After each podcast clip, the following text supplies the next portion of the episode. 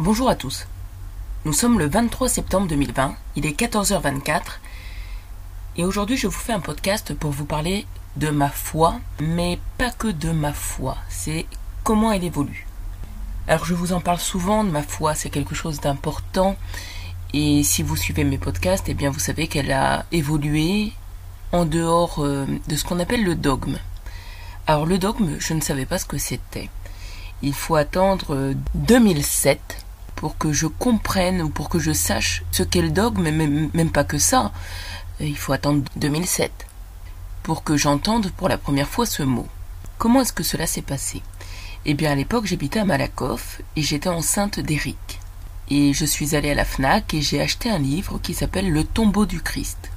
Alors j'ai commencé à lire ce livre et j'ai été euh, d'un côté extrêmement touchée et d'un autre côté extrêmement peinée, mais vraiment peinée, parce que dans ce livre on nous annonce que euh, quelque part là-bas, euh, dans un pays d'Orient, il y aurait eu un projet immobilier et que je ne vais pas tout vous raconter, hein, parce que si vous voulez lire ce livre, il va falloir que, que je vous en raconte le moins possible. Mais en tout cas, qu'en creusant un petit peu pour faire les fondations de ce projet immobilier, euh, ils sont tombés sur euh, une tombe, euh, un caveau, et qu'il y aurait eu. Alors je vais pas tout vous dire, je vais pas tout vous dire, mais ça a été bouleversant pour moi parce que ce qu'on apprend dedans, c'est que ça aurait été le, tombeau du Christ, mais qu'autour de lui il n'y avait pas que lui. Alors moi ce que j'ai beaucoup aimé, c'est l'idée qu'il puisse avoir des frères et sœurs mais aussi euh, qu'il puisse avoir une descendance. Ça, c'est quelque chose qui m'a beaucoup touché. Et donc, euh, je n'ai pas compris dans ce livre, euh, il y avait un truc, ça avait l'air d'être gênant que ça se sache, il y avait un truc. Et donc, ils ont carrément détruit. Ils n'en ont rien à faire, eux, de la tombe du Christ. alors attention, parce que, bon, le livre m'a été volé par Lozo hein, dans l'affaire Le Râtelier, donc je ne l'ai plus. Et donc, je ne sais pas si c'est une histoire qui est romancée ou si c'est vraiment très très vrai. Hein. Et s'il y a une part de romance, quelle est cette part Mais en tout cas, c'est amené d'une manière où ça avait l'air très très vrai et complètement vrai. En tout cas, c'était complètement plausible et c'était joyeux. C'était joyeux de savoir que Jésus aurait eu des frères et sœurs. On nous en parle absolument pas dans la Bible, mais euh, mais moi pour avoir eu euh, donc pour enfin vous savez nous les amis noirs, nous vivons beaucoup euh, entre frères et sœurs et entre cousins cousines. Donc, euh, donc les souvenirs de famille sont tout de suite très très joyeux. On n'est pas du tout dans le côté individuel et individualiste euh, de la communauté blanche pour laquelle il faut avoir euh, une chambre. Mais regardez, je vais vous dire ça comme ça. Et c'est ça ce qui fait la force et la faiblesse des différentes cultures. Prenez les Noirs, les Arabes, les Asiatiques, les Indiens, les Hindous. Et a fortiori, prenez les Inuits. Hein. Tout le monde sait dormir par terre. Tout le monde. Le seul qui a besoin d'être rehaussé, de se sentir plus haut, péter plus haut que son cul, c'est le blanc. Ceux de la communauté blanche, eux, il faut qu'ils dorment dans un lit. Mais allons beaucoup plus loin. Prenons les Noirs, les Arabes, les Indiens, les Hindous, les Asiatiques. Tout le monde sait dormir à dix dans une pièce. Le seul qui a besoin d'avoir sa chambre à lui tout seul, c'est le blanc. Mais allez aussi beaucoup plus loin. Regardez comment mangent ces gens. La plupart mangent avec pas grand-chose. Soit avec leurs mains, soit vraiment avec un système de baguettes. Et moi j'aime beaucoup les baguettes. Je l'ai déjà expliqué dans mes écrits. Je mange avec des baguettes. Pourquoi? Eh bien parce que depuis que je suis allé en Asie, c'est arrivé depuis le Vietnam en fait, j'ai trouvé en revenant de là-bas déjà que ça m'allait bien et puis que euh, j'aime pas le côté agressif de manger avec une fourchette qui pique la viande et un couteau qui coupe la viande alors qu'elle est déjà morte, hein, tu sais, t'as l'impression de retuer encore quelque chose. Donc moi ça me va pas du tout, je préfère quai quand je cuisine, j'ai mes ustensiles de cuisine, et encore moi je fais à l'opinel.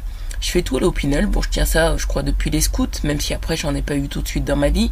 Mais j'aime bien le système de l'Opinel parce que euh, c'est pas finalement une arme. Tu découpes ce que tu as à découper et puis après, une fois que tu as fini, tu plies ton couteau. Ça me plaît bien. Et euh, j'avais un, superbe j'avais un, couteau que j'avais acheté à mince j'ai oublié là le nom du village de Con là qui a revendu ça aux Chinois euh, à la guiole. Alors moi je comprends pas ça.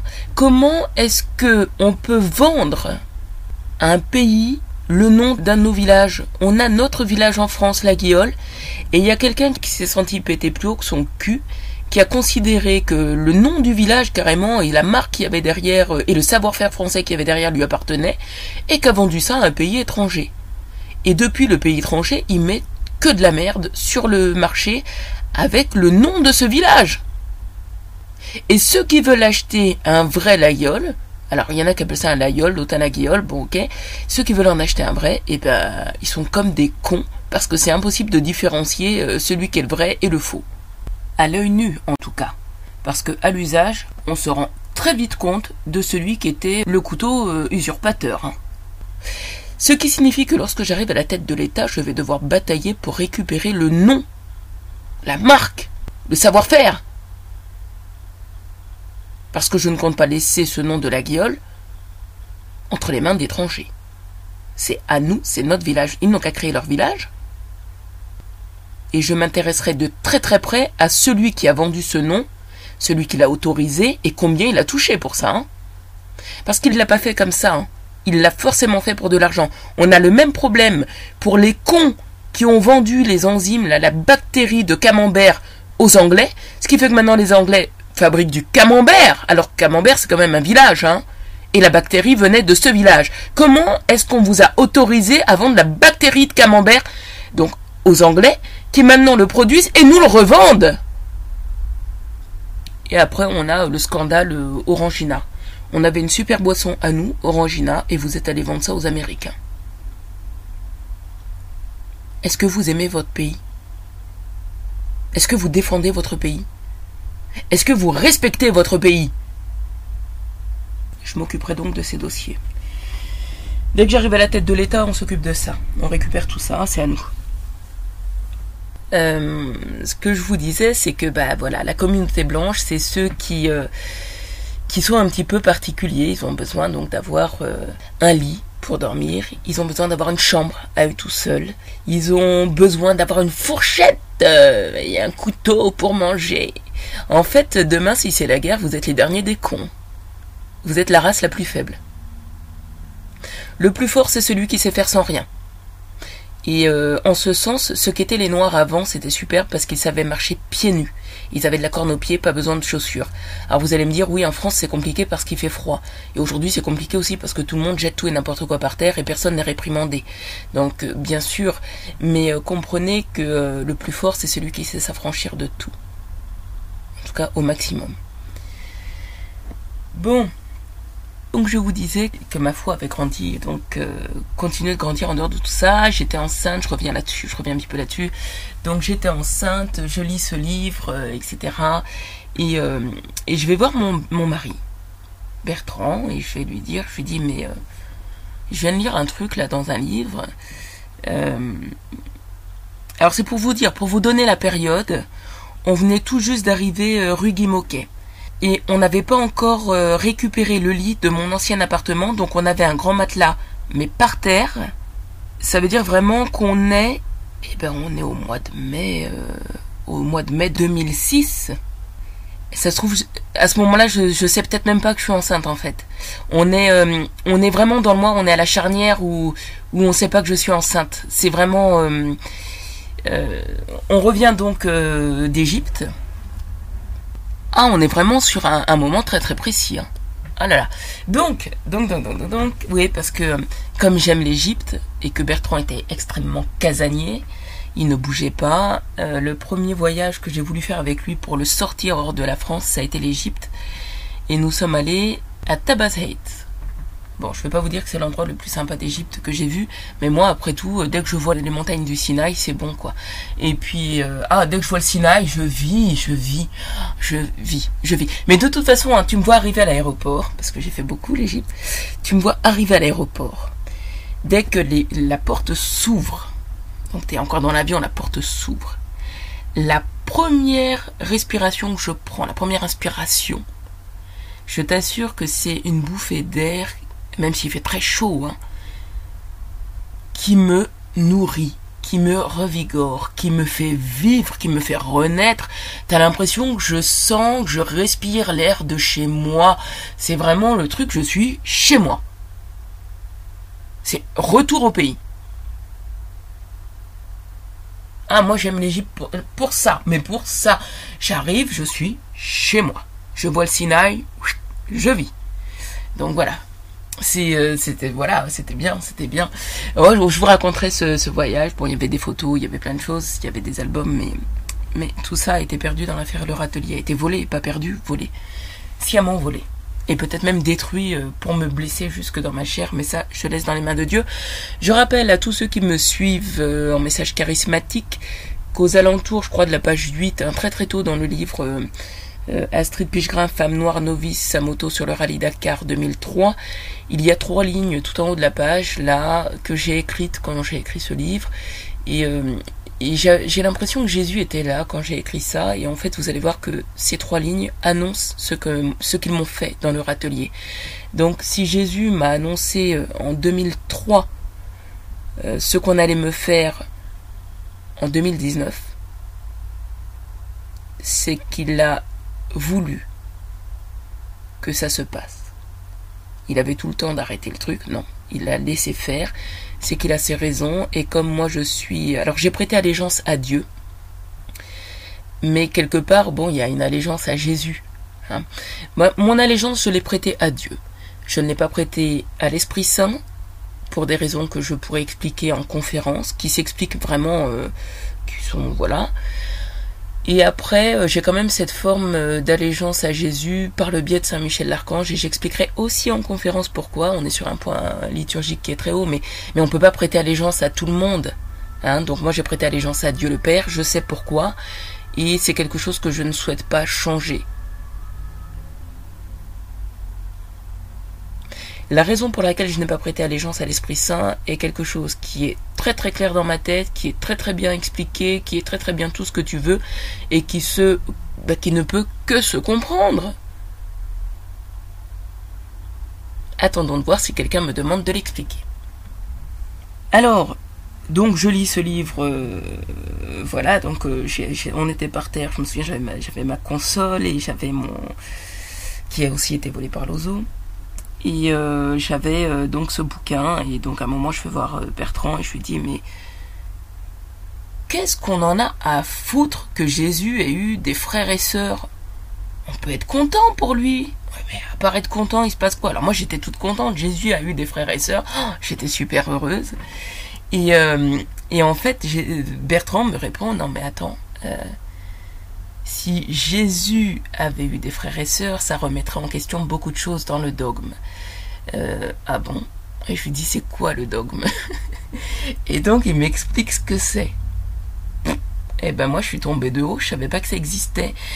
Moi si tu veux, je suis partie du principe, toute ma vie je suis partie de ce principe-là, que celui qui est au-dessus euh, doit être bienveillant envers celui qui est au-dessous. Alors si tu as plus euh, de culture que moi, tu dois être bienveillant dans la manière que tu as de m'élever. Et, j'ai découvert sur mon parcours en fait que non, c'est pas du tout ça. Celui qui est au-dessus, lui, il se sert euh, de ce qu'il sait pour te plomber. Et même, il préfère garder son savoir et te faire croire l'inverse de la vérité pour être sûr que tu restes bien un con. Et ça, en France, c'est vraiment le grand système qui fonctionne. Oh là là là là, les mecs qui ont le savoir dans les hautes sphères, ils se le gardent. Et puis ils sont contents euh, d'envoyer d'autres dire tout et n'importe quoi sur les médias. Donc les médias, eux, balancent euh, tout et n'importe quoi. Bon, alors, donc c'est là que j'ai découvert ce qu'était le dogme. On va avancer, on va avancer. Euh, non, je vais, conclure même là parce qu'il est 14h40.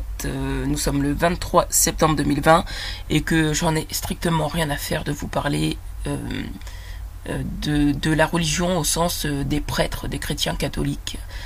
Euh, pour moi, ce qu'est devenu cette religion, c'est une religion de merde. Voilà.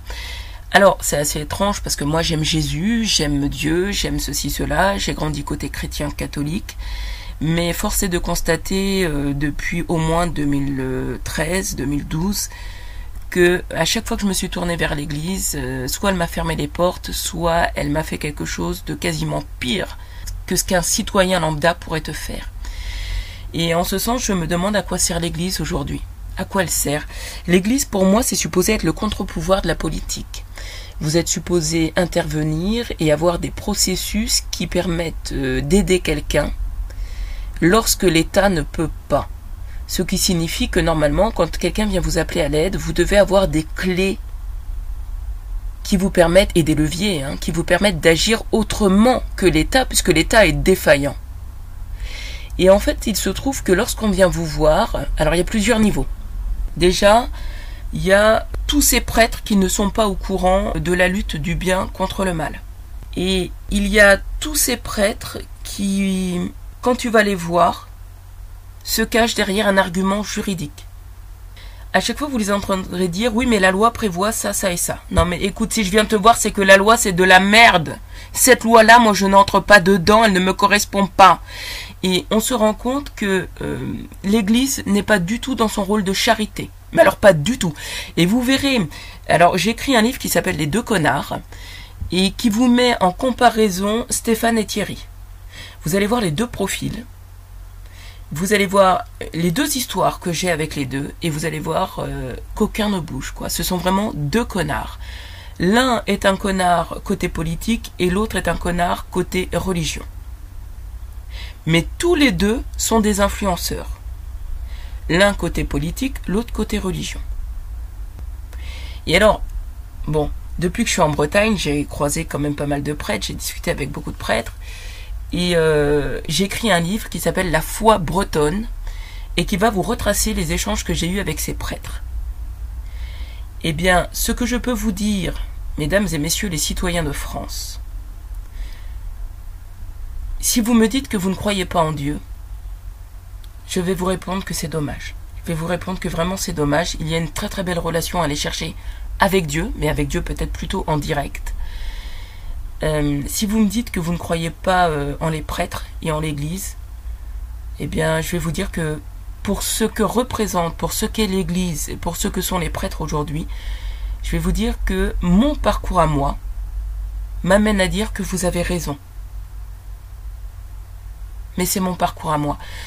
Je vais pas mentir, il y a peut-être un prêtre quelque part dans un village qui est superbe, mais en tout cas je ne l'ai pas rencontré. Donc quand je vous parle de ma foi, comprenez que je vous parle de ma foi à moi, mais qu'en aucune manière je ne m'associe à ce qu'est l'Église d'aujourd'hui. En aucune manière. En aucune manière je ne m'associe à un de ces prêtres Astrid Pichegrin. Il est 14h44, nous sommes le 23 09 2020. Je pense que je ne vais pas couper ce podcast, même s'il y a deux trois endroits où ça bafouille, je m'en fous. Voilà, ciao. Il est 15h27, nous sommes le 23 septembre 2020, et malgré tout, il faut que j'ajoute quelque chose. C'est que ce livre, Le tombeau du Christ, eh bien, je ne suis pas allé jusqu'au bout.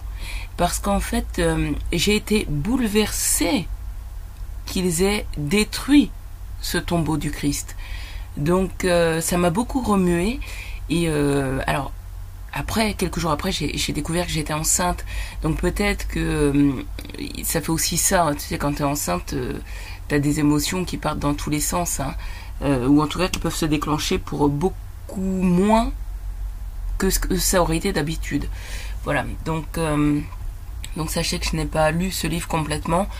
Mais comme beaucoup de livres, hein, tu sais, moi très souvent j'achète un livre, alors pas très souvent, mais quand j'achète un livre, parfois je vais jusqu'au bout, mais il y a eu une phase où en fait j'ai acheté les livres, et puis euh, en ouvrant, je tombe sur le texte qui me va, puis ça me suffit quoi, j'ai pas besoin de lire plus, j'ai lu l'information, euh, euh, ça peut parfois être deux lignes, et puis parfois ça peut être six pages, et puis parfois ça peut être tout le livre, mais, une fois que j'ai l'impression d'avoir eu l'information qu'il me fallait, c'est bon, on arrête là. Hein.